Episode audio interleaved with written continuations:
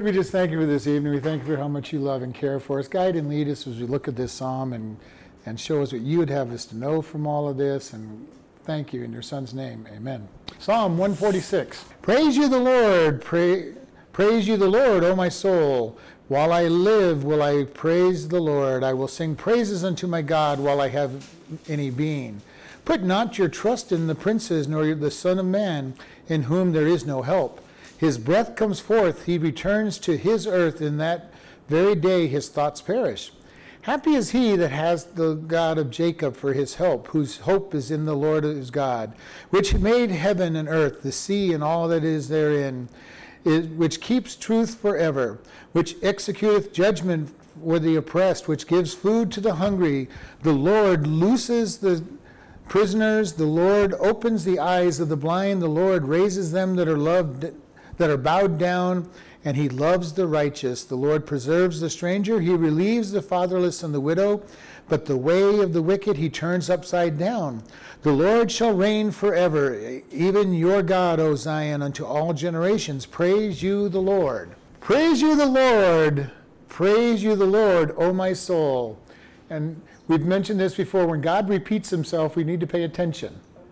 And here in the same verse, he repeats himself, and he's going to repeat himself all through this, but praise you, the Lord. Give boast, give honor to God. And I love this. You know, the idea of praising God, boasting, boasting about God.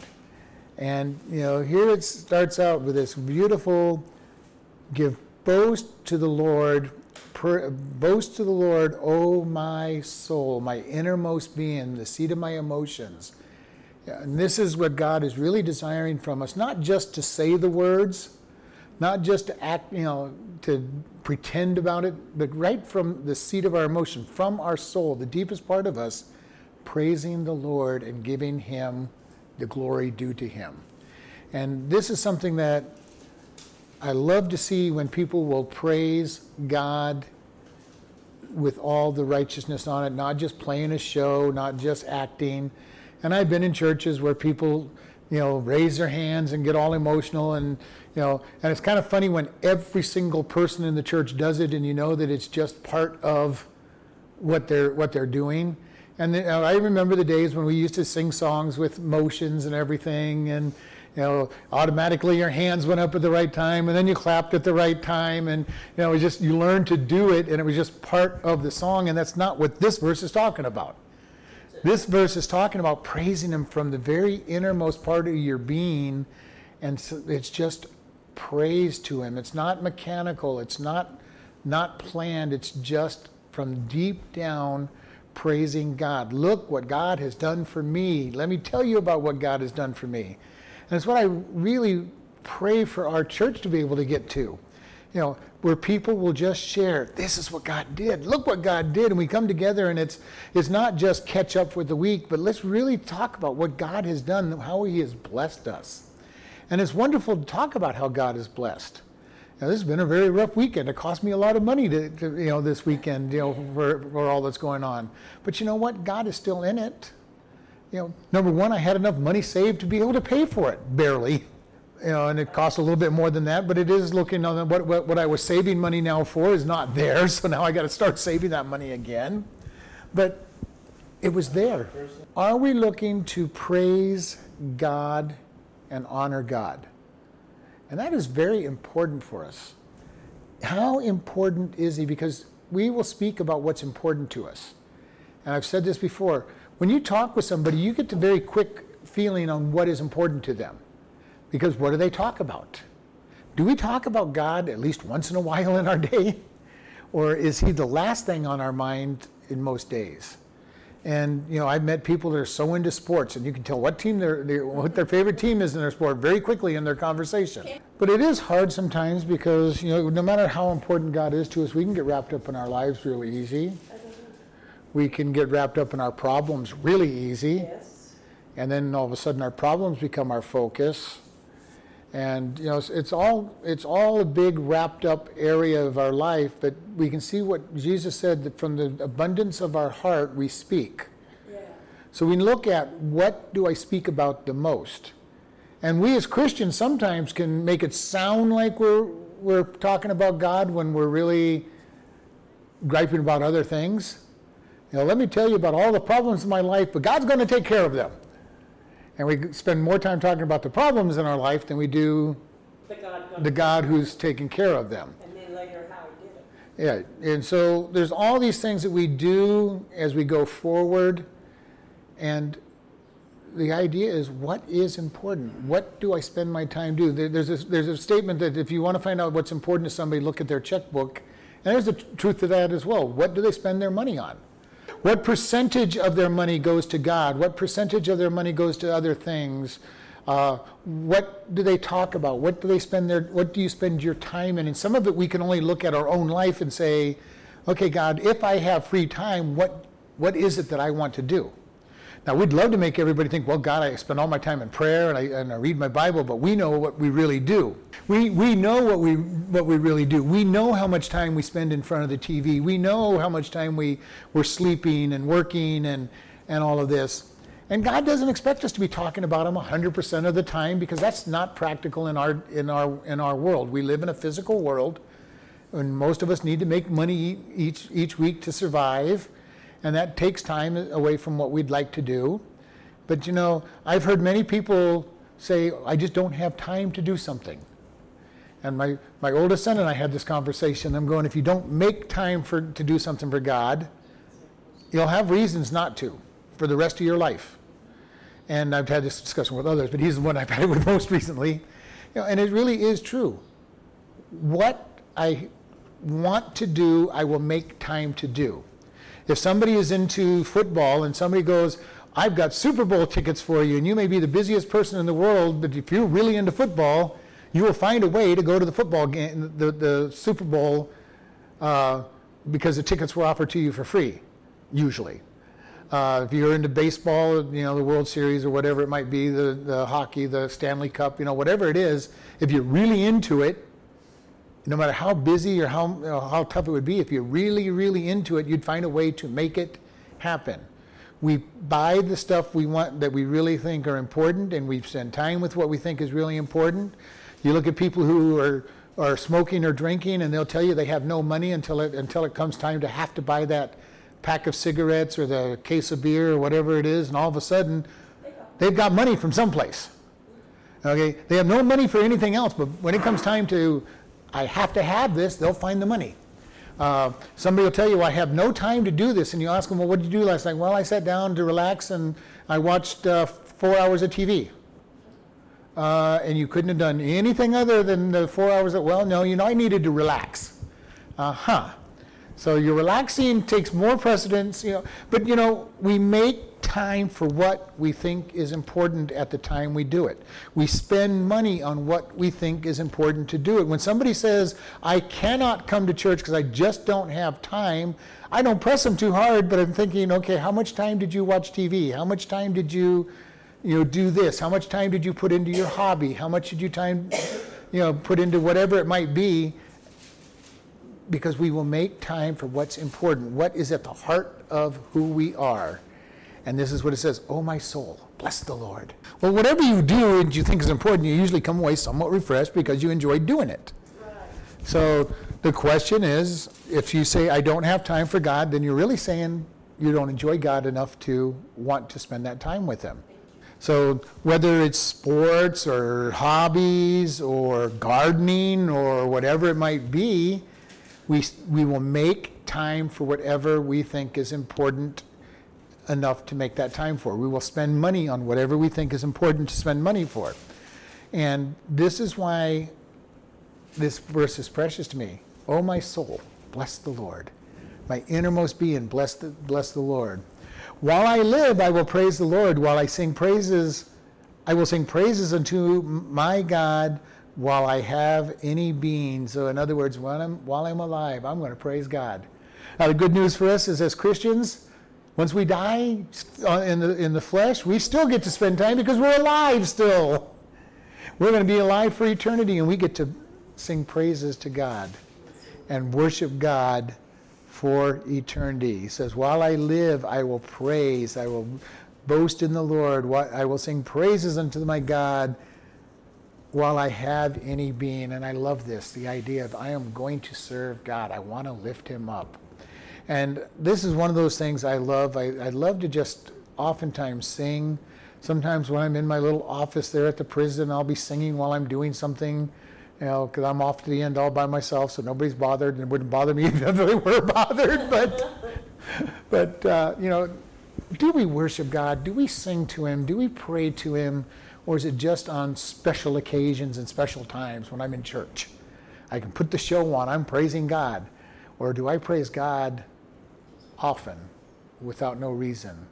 Uh, when we took the last trip on car across country with the, the kids to go see my sons get married and being part of that, my daughter goes, "Can we just sing songs?" You know, because we hadn't sung songs in the car in, a, in quite a while. So we turned the radio off, we turned the CD off, and we just sang lots of Bible songs and, and hymns and anything we could think of that we could remember the, the words to, we sang. But you know, the key to this whole thing is do we spend time with God just worshiping Him?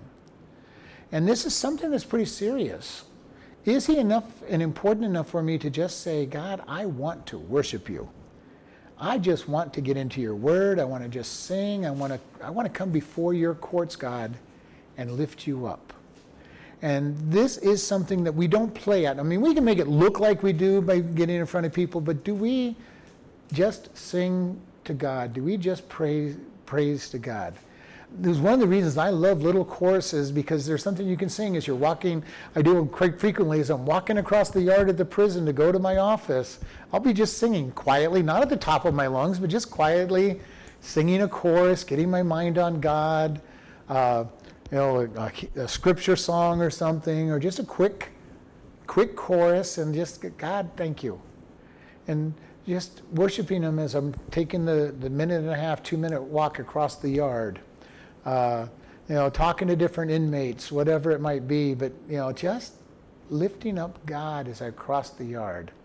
And you know, this is important. Do we praise Him with our whole being, or do we just kind of relegate Him to certain time slots?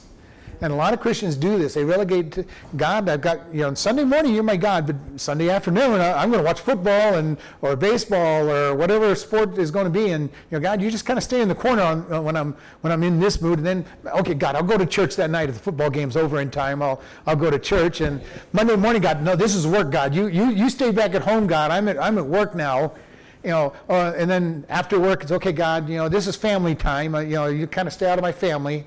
That's not what God wants. He wants to be part of everything we do. And here, David, you know, the psalmist is saying, Praise God. While I'm alive, I'm going to praise God. While there's being in my life, I'm going to praise God. I'm going to raise him up. And you know, we tend to have this idea of compartmentalizing God, and God says, "I'm your God 24/7." You know, and this is something that's a shocker for a lot of people that I talk to that you think God wants to be part of every part of your day. Yes, God wants to be part of every part of your life. Every part of your life, God wants to be part of. God is our God 24 7.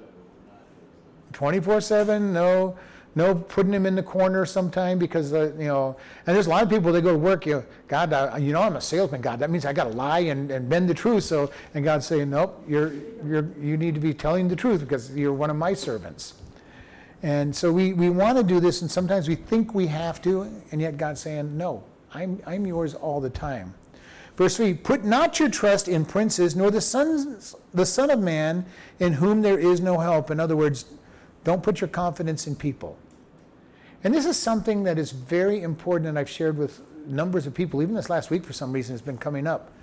We do not put our confidence in people, it must be in God. Because if I put my confidence in people, I am going to be disappointed. Every single time, if I have my confidence in a person, I'm going to be disappointed.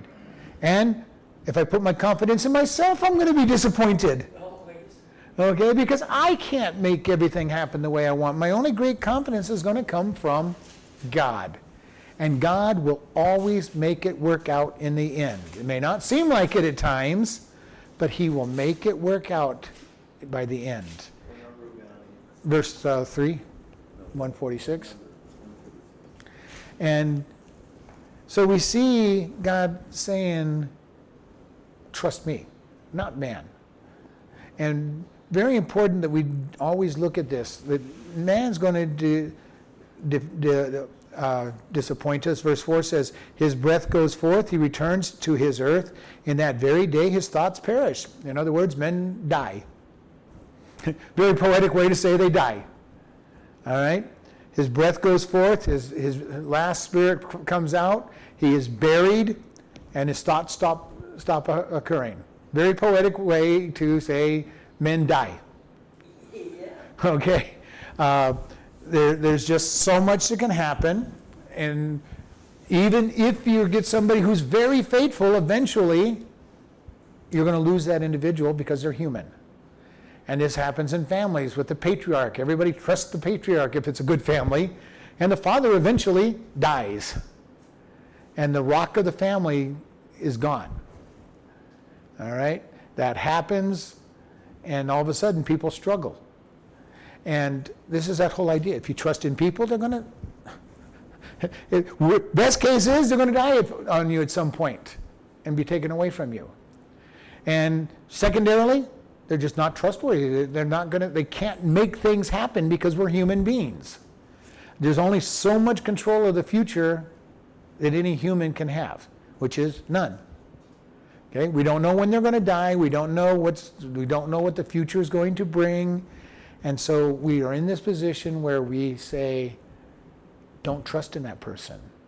And if they're following human logic and human understanding, they're really bad examples. But even if they're being spiritual, they're gonna they can only go so far with their advice and their counsel before something happens that they did not expect and something happens that they were not conscious of. Eventually will disappoint us, and this way saying, and he says, at the best case, they're going to die you know, in that poetic language. Verse 5 though says, Happy is he that hath the God of Jacob for his help, whose hope is in the Lord his God. Happy, blessed uh, is he that has God for his help. God is our helper. He wants to be able to give us the things we need. And again, we've talked about this several times. It doesn't mean he's going to give us everything. Doesn't mean he's going to even make, make life super simple for us. Uh, Jesus said, They hated me, they're going to hate you. If you're his follower, we should expect hard times by following God. But it says, Whose hope is in the Lord, whose expect, expectation is in God.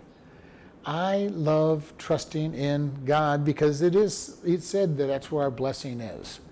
And then if case, then he, I love this because uh, in verse 6 he goes into, let me, if in case you don't know who this God is, let me tell you about him. Which made heaven and earth and sea and all that is in therein and keeps truth forever. He's saying the creator, the one who made everything. And I love the fact that it goes in here and shows that he created everything. Because we look at the, we look at the world, we look at the world around us, and we say, it is so well designed, it cannot have happened by accident. Our scientists are trying to tell us it happened by accident, but there is no way that all these pieces happened by accident. There's no way that DNA happened by accident. There's no way any of this stuff mathematically could have been possible. There's no way scientifically it could have happened because life does not start from nothing. And, and Pasteur showed that. So he says, wash your hands, uh, doctors, so you don't infect the bodies because diseases don't just pop into existence from the air. Okay, now they can be airborne and all that, but in theory, if we wash our hands and you know clean up the environment, we pretty much stop infections. And so we know that life just doesn't pop up out of nothing, and yet that's exactly what the evolutionists try to tell us. You know, there was this pool of chemicals, and one day life just started in it. You know, and it's like, okay, you know that's not true. Why do you believe it? Well, because we're here and it had to have happened, is their statement. We're here, so it had to have happened. We know that it can't happen, but, it, but we're here, and, and we don't believe that God created it, so therefore it had to have happened. And you know, their logic does not hold up when it's analyzed. And the whole thing about this is this psalmist is telling us, he's telling us exactly who God is, the creator of everything. And he says he keeps truth, he guards truth. The great thing about following God is that He gives us truth. And His truth works. It works out for us and continues to help us go forward. And I love the fact that we can trust God's word. And we've gone over sometimes when we read a section of the Bible, and it's just like reading today's newspaper. You know, God is there, He's given us His truth. And there's, as Ecclesiastes says, there's nothing new under the sun. What's going on today has always happened. Now, yes, the technology behind it's a little different. But even in the past, there was all kinds of technological advancements, not near like what we have today.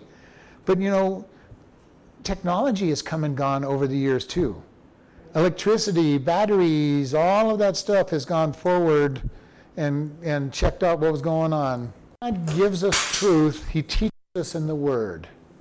And you know, when I hear people say, "Well, how can you believe that old that old book? It's so irrelevant." You know, how can? I'm going. Have you even read the Bible? They and they haven't. Have you ever read the book? Have you ever looked at what it says in there to know the truth that is in the Bible? And you know, it's really funny when you talk to college students because they'll talk to you about all the things that they've heard. You know, all the things. Well, the Bible is full of contradictions, and I've told you the best thing to do is say, Give me one. Well, you know, I've been told this. No, no, no. Don't tell me what you have heard. Tell me, show me a contradiction in the Bible so we can deal with it. You know, and they're supposed to be educated. Usually it's educated people that will tell you this kind of stuff. And, you know, the point is that when most people criticize the Bible, they have never read the Bible. They just are talking about what people have told them. And you look at this and you're going, well, look at all the political intrigue. It's all through the Bible. You read the book of Judges and and First, Second Samuel, First, Second Chronicles, First, Second Kings, and you see the political intrigue that's still going on today. Uh, nothing, nothing new.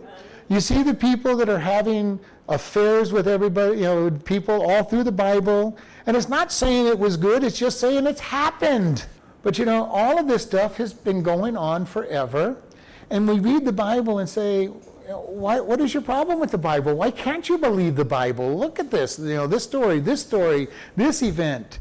You know, there's nothing new under the sun. What has been going on is has has always gone on and will go on until until the God destroys the heavens and earths and creates a new heaven and a new earth. Even in the millennial kingdom, there's going to be things going on. Yeah, there won't be political intrigue because the the, the master, the best king, is running it. But it will there'll still be these problems going on. There will still be these issues going on. There'll still be things that are happening. And but you know, God keeps or guards his truth forever. And this is something that's very important. We were talking about it this afternoon. God does not need us to defend him. He is very good at defending himself. Now, he allows us to be part of his defense, but you know, we don't have to get all bent out of shape trying to defend God. He defends himself very well. Pray for me. He's only had about 6,000 years of practice uh, in, in our lifetimes to defend himself. And he doesn't need us doing it. He allows us to be able to help him out at times. But if we're going to get angry and upset about it, he'll say, just back off. I, I can defend myself. If you're going to get angry, I can defend myself. And then it says in verse 7 this same God that he's talking about, the one who executes judgment for the oppressed, which gives food to the hungry, the Lord looses the prisoners.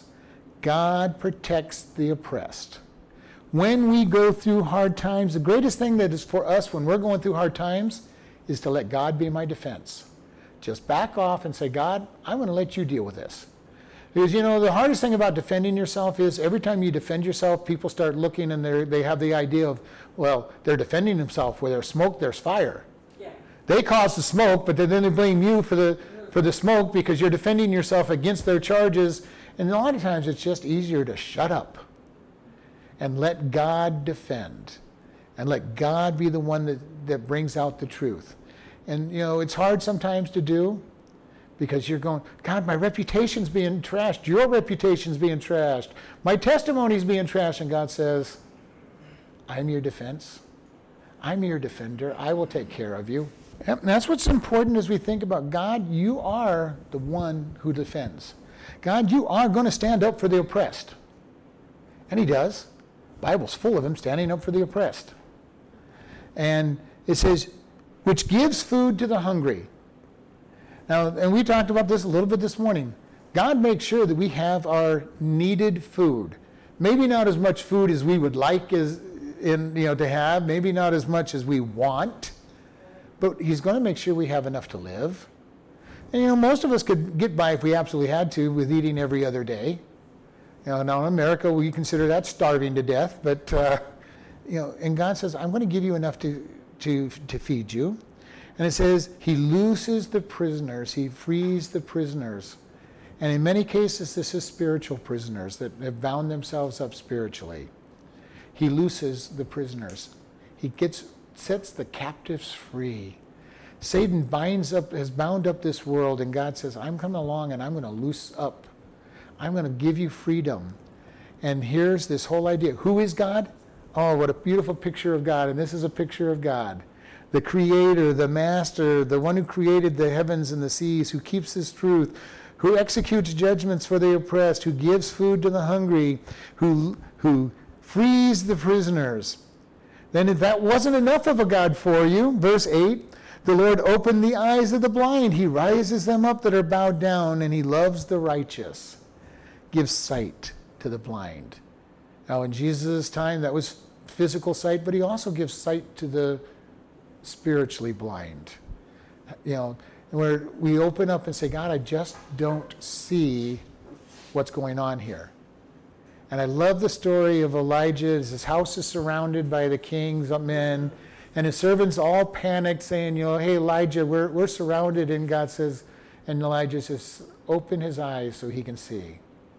He opens his eyes, and the army that surrounded them is surrounded by the angels. You know, now, is God usually quite that blunt with our opening of our eyes? Not usually that great, but He opens our eyes to say, This is what I am doing. It may not seem like I'm doing much, but this is what I'm doing. And He opens our eyes and lets us see. And you know, most importantly, He wants us to walk by faith anyway. The just shall live by faith. It says it four times in the scriptures. The just shall live by faith. And you know, we've said this. How easy would it be if we open our eyes and there's great big signs everywhere? Go this way, do that. Oh, yeah. Or there's a you know angel sitting on our shoulder like the comics show.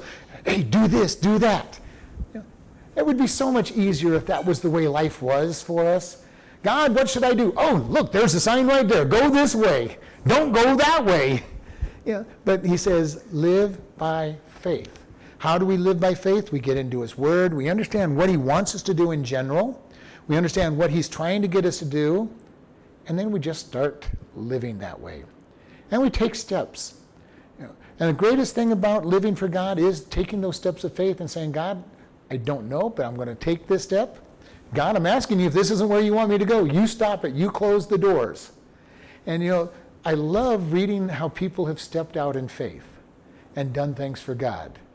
You know, we look at people like Corrie ten Boom and their family helping the helping the Jews during World War II. We look at somebody like Brother Andrew smuggling Bibles and some of the amazing things he did, like transferring Bibles from one car to the other in, in Red Square in the middle of the middle of Moscow, out in the open.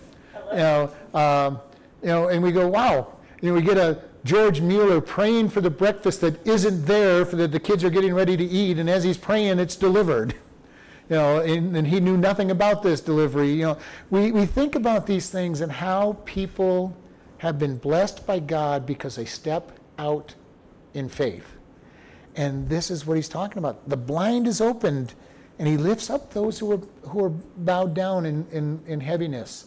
One of the greatest things about being a Christian is that God takes the load of the cares of this world off us. And he takes them if we allow him. Know, in Peter, we're told, cast all your cares on him, for he cares for you.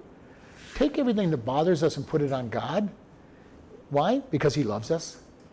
We really do have to start understanding the love of God. But you know, God is the one that defends us. He's the one that lifts us up. He's the one that protects us. He's the one that gives us the words. And when we just give it over to Him and we hide in Him, and that's the thing I love about Psalms where he keeps going, I'm your strong tower, I'm your buckler, I'm your shield, I'm your, I'm your mighty fortress. God is just wanting one thing from us. And it's not the thing most Christians think it is. It's not for me to go out and try the best that I can do. It is to hide in Him, listen to what He wants me to do, and step out when He tells me to because He is leading the way.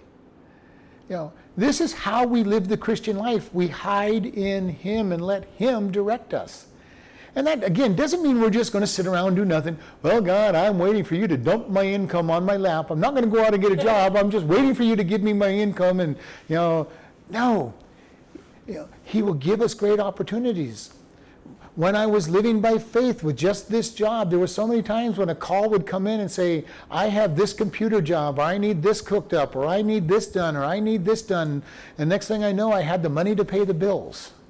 Why? Not because I sat on my butt and got dumped money on me. He gave me opportunities to get out and do something. He gave me he gives us opportunities to share him with other people. And this is what it comes down to. He opens the eyes. And why? Because this verse last part of verse 8, he loves the righteous. And you know, that's how God sees us. When we're in Christ, he sees us as righteous. We are sinners we come to Jesus Christ and we accept him as our Lord and Savior, he takes off the filthy rags of our our sin and shame and he puts on his righteousness on it and when God looks at us he sees righteous. What a blessing that God sees us as righteous. And he loves righteousness. And who's the only one that's righteous? Is Jesus Christ. And when he looks at us, he says, Oh, there's all my beautiful children, my righteous, perfect children. They all look exactly the same because we're clothed in Jesus Christ, as far as God's concerned. You know, now, do we know we're not perfect? Yes, we know we're not perfect. But you know, if we start seeing ourselves more the way God sees us, what a difference that's going to make. Satan comes knocking on your door and says, You're just a filthy, rotten sinner. You know what, Satan? You're absolutely right. But I am clothed in the righteousness of Christ, and God sees me as perfect. And I'm going to heaven because of that righteousness, and you have no hope. How much power does Satan lose when we can really start to understand who I am in Christ because of the finished work of Christ on the cross? I go, He paid the debt so that I could be seen as perfect by God. And if I'm perfect, he's, that's how He's going to treat me. He's going to treat me as if I am perfect, even though I know that I'm not in reality perfect. He sees me for who I will be, not for who I am. God has truth. The problem is, we oftentimes will believe the facts that Satan sends to us. You know, you are and awful sinner. You've sinned so much just today, not even counting yesterday and the day before. You are an awful, miserable sinner. Lots of facts. And Jesus says, I've got truth for you. You are clothed in me. You are righteous. You are seen as perfect by the Father. Truth and fact. We need to be able to separate these two ideas sometimes. It is true that I am a rotten, terrible sinner. But the fact is, the, the, it is a fact that I'm a terrible, awful sinner. The truth is, I'm in Christ and I'm perfect. Okay, that's the truth. Jesus said, I am the truth, the life, and the way. And what he says is true. Why? Because he knows what's going to happen. He knows what I'm going to be when I in this in this life and he says, "Now I'm glorifying you and you are going to be who I said you are." You know, the very power of this. Jesus knows things we don't know because he knows the beginning from the end. He already knows what we're going to be because he's there with us at the end. He knows what he, what he is going to do for us. When we die, he is going to give us our glorified body that is perfect. And the Father sees us as we will be. And that's so precious. When Jesus, before the foundation of the world, said, Yes, Father, I will be sacrificed for these people, as far as the Father was concerned, it was done. He was the sacrificed lamb at the moment he said he would do it. Why? Because he said he would do it. And if he said he would do it because he is God, he would do it. Adam and Eve were saved because of the sacrifice of Jesus Christ. Abel was saved because of the sacrifice of Jesus Christ. Noah was saved because of the sacrifice of Jesus Christ. Abraham was saved because of the sacrifice of Jesus Christ. Because it, even though it had not happened, God said, My son said it will happen, therefore it has already happened before it did happen. We can't understand that because we can't get ourselves out of this mindset of the temporal that we live in. So Cain, so, so Cain, Abel, and, Uh, no, maybe not. Maybe not Cain. Cain's a different case because we don't know where Cain, what Cain did. but Adam and Eve were saved. Probably. They taught their kids how to follow God. Well, I didn't know, so. I expect, I expect to see Adam and Eve in heaven. I don't expect to see Cain in heaven. I do expect to see Adam and Eve. I do expect to see Abel. Repent, he said, Nothing in the Bible says that he was ever repentant, so I doubt that he repented. So I would be surprised to see Cain in heaven. But everybody who is going to be in heaven is because they get saved because of what Jesus did in his sacrifice. Even if it was before he was born, because God had already said, You said yes, it's done. It is done. Just as we can know there is going to be a millennial kingdom because God said there will be a millennial kingdom. Okay? We know there's going to be a seven year tribulation period. Why? Because God said that there's going to be, and because He said there will be, there will be. We know at the end of the millennial kingdom that this whole physical environment that we know will be destroyed and He will start a new heaven and new earth. And as far as he's done, as far as God's concerned, it is already done. Okay? It is done because he is eternal and he encompasses everything. So, as far as he's concerned, it is already done. He's already out there. He's already experiencing us. Finished, glorified, perfect. Which is why when he says we're perfect, he means we're perfect. Because he sees us where we're going to be after he's done glorifying us. Even though we're going through a long temporal time of, of sanctification, he goes, I know what you're going to be. I'm already in fellowship with you as a perfect being while you're being sanctified today. The omnipresence of God is so much bigger than we as human beings understand it. God is in all time at the same time. He is outside of time. He is because He is.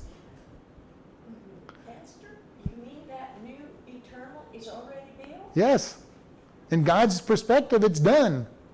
He's there because He encompasses time. He's already in the millennial kingdom. He's already in the new, new heaven and earth because He encompasses everything. This is why I say no matter how big you think God is, you're way too small.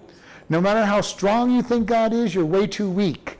No matter how omnipresent you think He is, and I got a big omnipresent and I'm still not big enough because somehow there's something beyond what I can comprehend because He is eternal.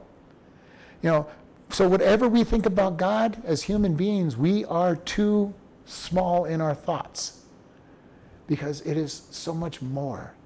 Why can He say we're perfect? Because He already knows that we are because of where He is with us. Okay? And I've said this before, he's with Adam and Eve right at this moment that we're talking at creation. He's with us. He's already in the tribulation period. He's already at the end of the millennial kingdom, and he's already in the new heaven and new earth. And he knows what's happening, and nothing surprises him because he is everywhere at the same time and knows exactly where each step leads. And he already knows what he's going to do with us. And so he treats us as what we will be because he knows what we will be, and he treats us today by what we will be. You know, it's an amazing thought process. How can he let us do the things that we do? Because he knows. He knows what we're capable of, and he knows what we're capable of, and we don't even know what we're capable of.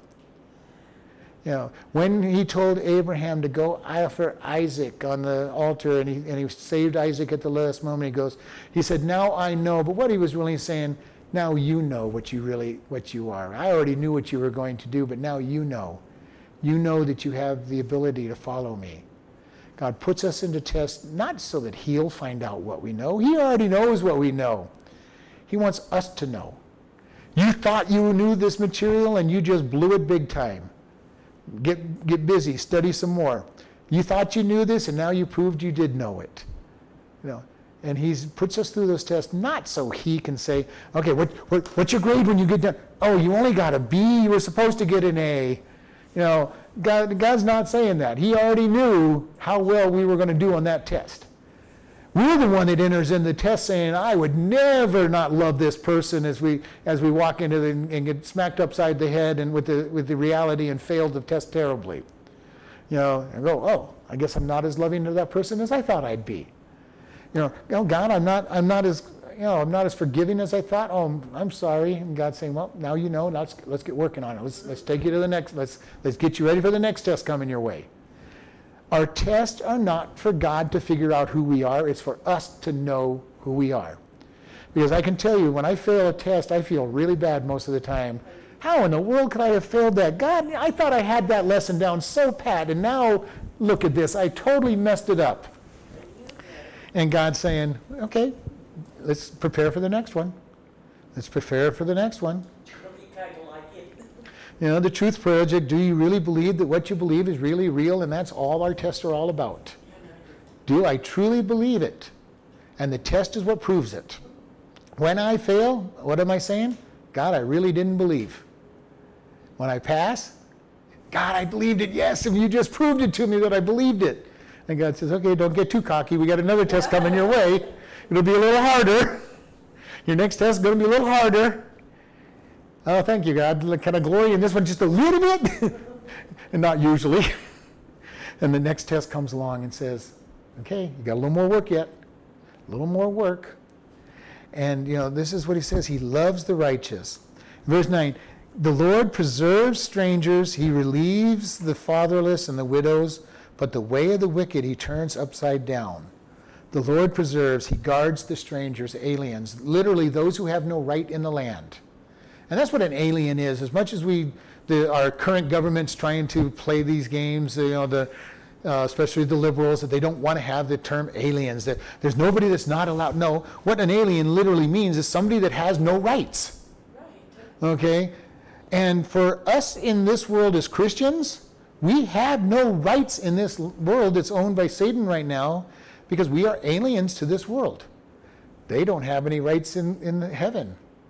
And they won't have the rights in the millennial kingdom when Jesus is reigning because they're not part of his kingdom. We have no rights in this kingdom because we are alien to this kingdom. We are pilgrims traveling through this world to get to the world that's ours. We're just strangers here. And this is what's been said so many times. If we feel at home in this world, there's something wrong because this is not home. And there's a great story about a missionary couple that came traveling across the ocean, and one of the presidents, I think it was Roosevelt, was on the on the on the boat with them, and they come into the harbor, and there's this great big celebration for the president. And the husband's getting in tears. He goes, "There's no one here to welcome us home." And his wife just said, "We're not home yet. You know, we we came to what you think of as home being, you know, coming off the mission field, but we're not home. There's going to be a celebration in heaven when a Christian comes home for whatever it is that we've done, what little or much we've done, and we'll have our celebration in heaven when we get to go home. But this is not our world. This is not our home. And we are going to always feel out of place in this world. Hopefully. If I'm following God, I should feel out of place in this world because this world is not my home. And my home is heaven. And if I'm feeling at home in this world, there's a problem. There is nothing about this world that I'm excited about. You know, there's things I enjoy, but you know, I never really truly feel at home. I can't watch TV. I can't watch most of the movies. I can't read most of the magazines. Most everything is anti God and against God. And even what is supposedly against God doesn't always bring all that great blessing because you look at it and say, wow, this is all tainted. God is saying there's a special blessing. He goes, He preserves the strangers. He relieves or um, restores the orphans and the widows. And these are, especially in that day, they were the, the ones that were weak. They were the ones that didn't have anything. Uh, it was so male oriented that women did not make a lot of money. Now, in Israel, they had a lot of provisions for the, the orphans and the widows. They could glean the fields. They, they, people were to give alms. It was part of their, their job to give alms and money to the poor. They were to go out and, and pick the grain up off the corners of the fields. God made provisions for them, but he says God protects the widows and the orphans. And that is what he does. He's going to make sure their needs are met. He is the father to the fatherless. He is the husband to the to the widow. And you know, this testimonies over and over from people who said, I finally got to that. I finally understood that God was my father, that God was my, my husband, that he was going to take care of me. And he meets these needs. But he says, But the way of the wicked he turns upside down or he makes crooked, he, he, he, he perverts it. He's, you know, there's all kinds of different things that he, that he does to it. But, you know, God makes life difficult for the unrighteous. And they may think they're getting away with it, at least outwardly, they make it look that way. But we've talked so many times about this, you know. What happens to these people who strike it rich? Whatever it is, as athletics or, or singer or, or actor, actresses, they are usually so empty. And you know, they'll put on a good front. I've got everything, I'm happy. They'll smile when they're in public. And then they, you know, uh, drink their blues away and end up drunk, or they shoot up so many drugs that they, they lose days, or they literally just blow their heads off because they're just, or cut their wrist because they're so lonely. God makes life difficult for the lost world. He puts obstacles in their way because he wants them to turn to him. And he knows they're always going to be empty. You can't make enough money to be totally happy. You can't have enough fame to be totally happy. You can't, you can't do anything to be totally happy without God because, as Pascal said, there's a God shaped vacuum in all of us. And only an infinite God can fill an infinite emptiness. And nothing that we try to put in that infinite emptiness is going to satisfy because it needs an infinite God to satisfy. When God's there, we can be satisfied. Now, we can still struggle and gripe and complain and not be satisfied with God if we want. But you know, I love it when you talk to people and they give you their testimony. I didn't think it was going to work, but I asked God to come into my life, and He did. You know, and they'll say, I, sometimes I didn't really feel it, but something changed.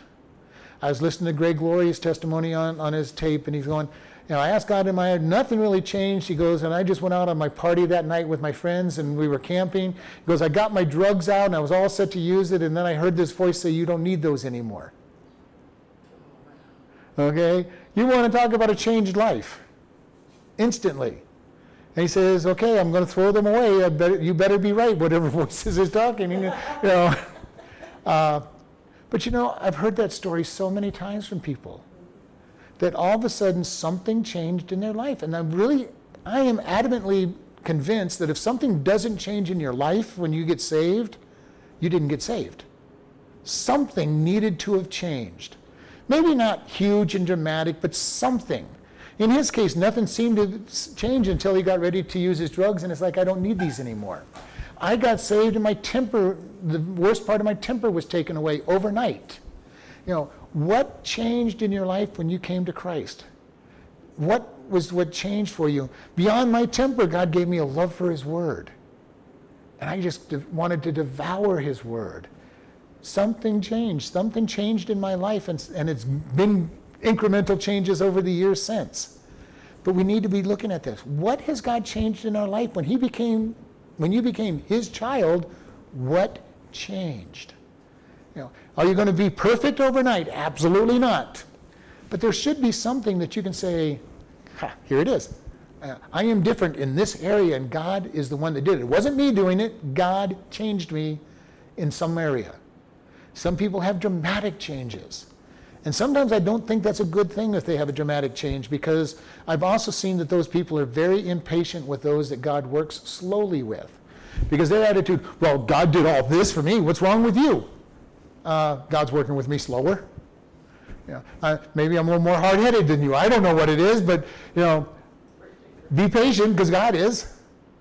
And I've noticed that from many people who have dramatic, huge changes in their life, they tend to be impatient with those that don't have that same, same aspect in their life. But you know, God turns the wicked upside down and he helps the righteous because he loves us. He wants to do it. And then the last verse, the Lord shall reign forever, even your God, O Zion, unto all generations. Praise you, the Lord. The Lord shall reign forever. Okay? He has always reigned forever. He reigned before the creation of the earth, whatever was out there to reign over, that he created all before, and whatever he's going to create after, he's going to reign over. He is in charge of everything. If there's multiple dimensions out there that are different worlds, he's in charge of those. You know, our God is so much bigger than anything we can pro- process, and he is in charge of it all. Which is why I keep making comments so often. You know, many people will say, "Well, I'm only going to give the big problems over to God." There's no big problem to God. We have the quote from Elisabeth Elliot, who said, "Many people will say they trust God for the big things, and if you believe that, that God can take care of the big things, you must believe He can take care of the little things. That is for those of us who believe in, in big and little problems. God doesn't have any big and little problems. We do. And our biggest problem, let's say, let's say there really is a big problem to this world and there's somebody in charge of that big problem. And there, there really is a huge problem. The, the whole world is going to change by, their, by the decision they're going to make. God says, that's not a very big problem. I run the entire universe. Your little problem changing your, your world is not that big a deal. I'm running the whole universe. I'll just I'll help you with that. But our God reigns forever. He always has reigned over whatever was before the earth. He always will reign with the new heaven and the new earth and whatever else is out there. You know, may, I'm very willing to say there's other things out there. It's not a problem to me. The only thing I know is my God's so big that he, He's in control of all those as well. Whatever there might be out there, whatever dimensions, whatever universes, because physics is telling that those universes are touching each other. I have no problem with that. God's in charge of those too and has no problem being in control of all of those. Whatever dimensions are out there, he's in charge of all the dimensions because he is God over everything and he is greater than all. You know, God is so much bigger than we think he is, and he is in control of whatever might be out there. And I have no problem with all of that. I'll deal with what he says in our world because that's all I care about is our world as far as that goes. And he tells us what he wants us to know about our world in his word. And that's what I want to care. When somebody asks me, well, what did God do before the creation, before he created the heavens and the earth? I don't know. Whatever he wanted to do. Bible doesn't tell us much about that time. It tells us that Satan and Lucifer fell. Now, I don't know if that was before he created it or right at the beginning of the creation or what, but Lucifer fell and took a third of the angels. I personally think it was before the creation of the world. But doesn't matter. If that's that would be what little I know about before what he did before. He dealt with the, he dealt with Lucifer. Once we die, we go to heaven or hell. We're glorified or not glorified for eternity, and we are not capable of sinning after, after we die because we are now made perfect. And I think the angels had some form of existence. Was it a physical f- existence? Was it just spiritual? I won't get into all of that, but I believe they had some kind of existence where they chose to obey God or not to obey God, and one third chose not to obey God. But here we say he's going to reign forever. Your God, O Zion, O Jerusalem, O Israel, basically. Unto all generations, praise you the Lord. Lift up, boast in the Lord. You know, we need to just practice. We need to really start practicing this, boasting in God. You know, and you know, very important. You know, we have our prayer list and we put the word acts in there adoration, confession, thanksgiving, supplication. We need to spend a lot more time adoring God than we do in most cases. I don't care how much you're adoring God, you're probably still not doing it enough. We need to spend time just adoring God. God, you are so wonderful. You, you died for me, God. I just, I just can't believe you died for me so that I can go to heaven. You provide my needs for me. You gave me a job. You've done this for me. You've done that for me. God, you are just so wonderful. We, none of us boast in God enough, praise God enough, give Him enough adoration. No matter how much you do, we can't do enough. You know, we could do it 24 7 and it still wouldn't be enough. You know, and we couldn't even do that because we need to sleep. But you know, you get what I'm saying. Even if we did it every minute, every second of every day, we can't adore God enough for everything He's done for us. And we need to raise Him up and boast in Him and glorify Him and say, God, you are so wonderful. And I love to hear people lifting up God. I love to hear testimonies. I love to hear how people got saved. You know, that's the greatest thing in, in, that I can think of is just tell me about how you got saved. I love to hear those stories. There's one of the hymns we sing, uh, I love to tell the story, and one of the lines in, those who know it, be- know it best love to hear it most. Okay, I want to hear, I want to hear how people get saved. I love to hear, yeah, you know, I was just going down the road the wrong way, and then all of a sudden God got hold of me, and this is what He did to get hold, get hold of me, and now my life has changed. I am following God, and He brought me into this U turn, and now I'm walking toward God. And listen to what God has done since then. You know, one of the reasons I love the bi- Christian biographies is just for that. They always start the same way. I was doing something wrong. Whatever that something wrong, that something wrong is going to be different. And all of a sudden, God got hold of me. God got hold of me. And I share it so often. I love it. I got saved at 10 years old. I was looking for God. I was looking for God, going to church.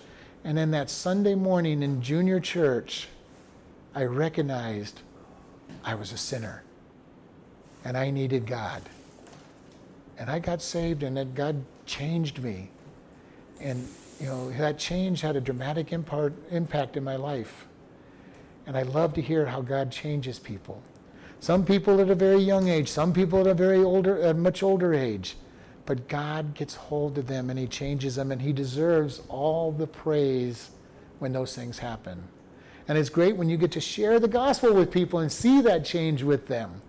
When they say that prayer and you just see the burden fall off of them, the light come on in their eyes as they as God indwells them and fills their need. Let's close in prayer and then we can talk. Lord, we just thank you for this day. We thank you for how much you love us. Lord, teach us to praise you. Teach us to lift you up in all circumstances. And we just thank you in Jesus' name. Amen.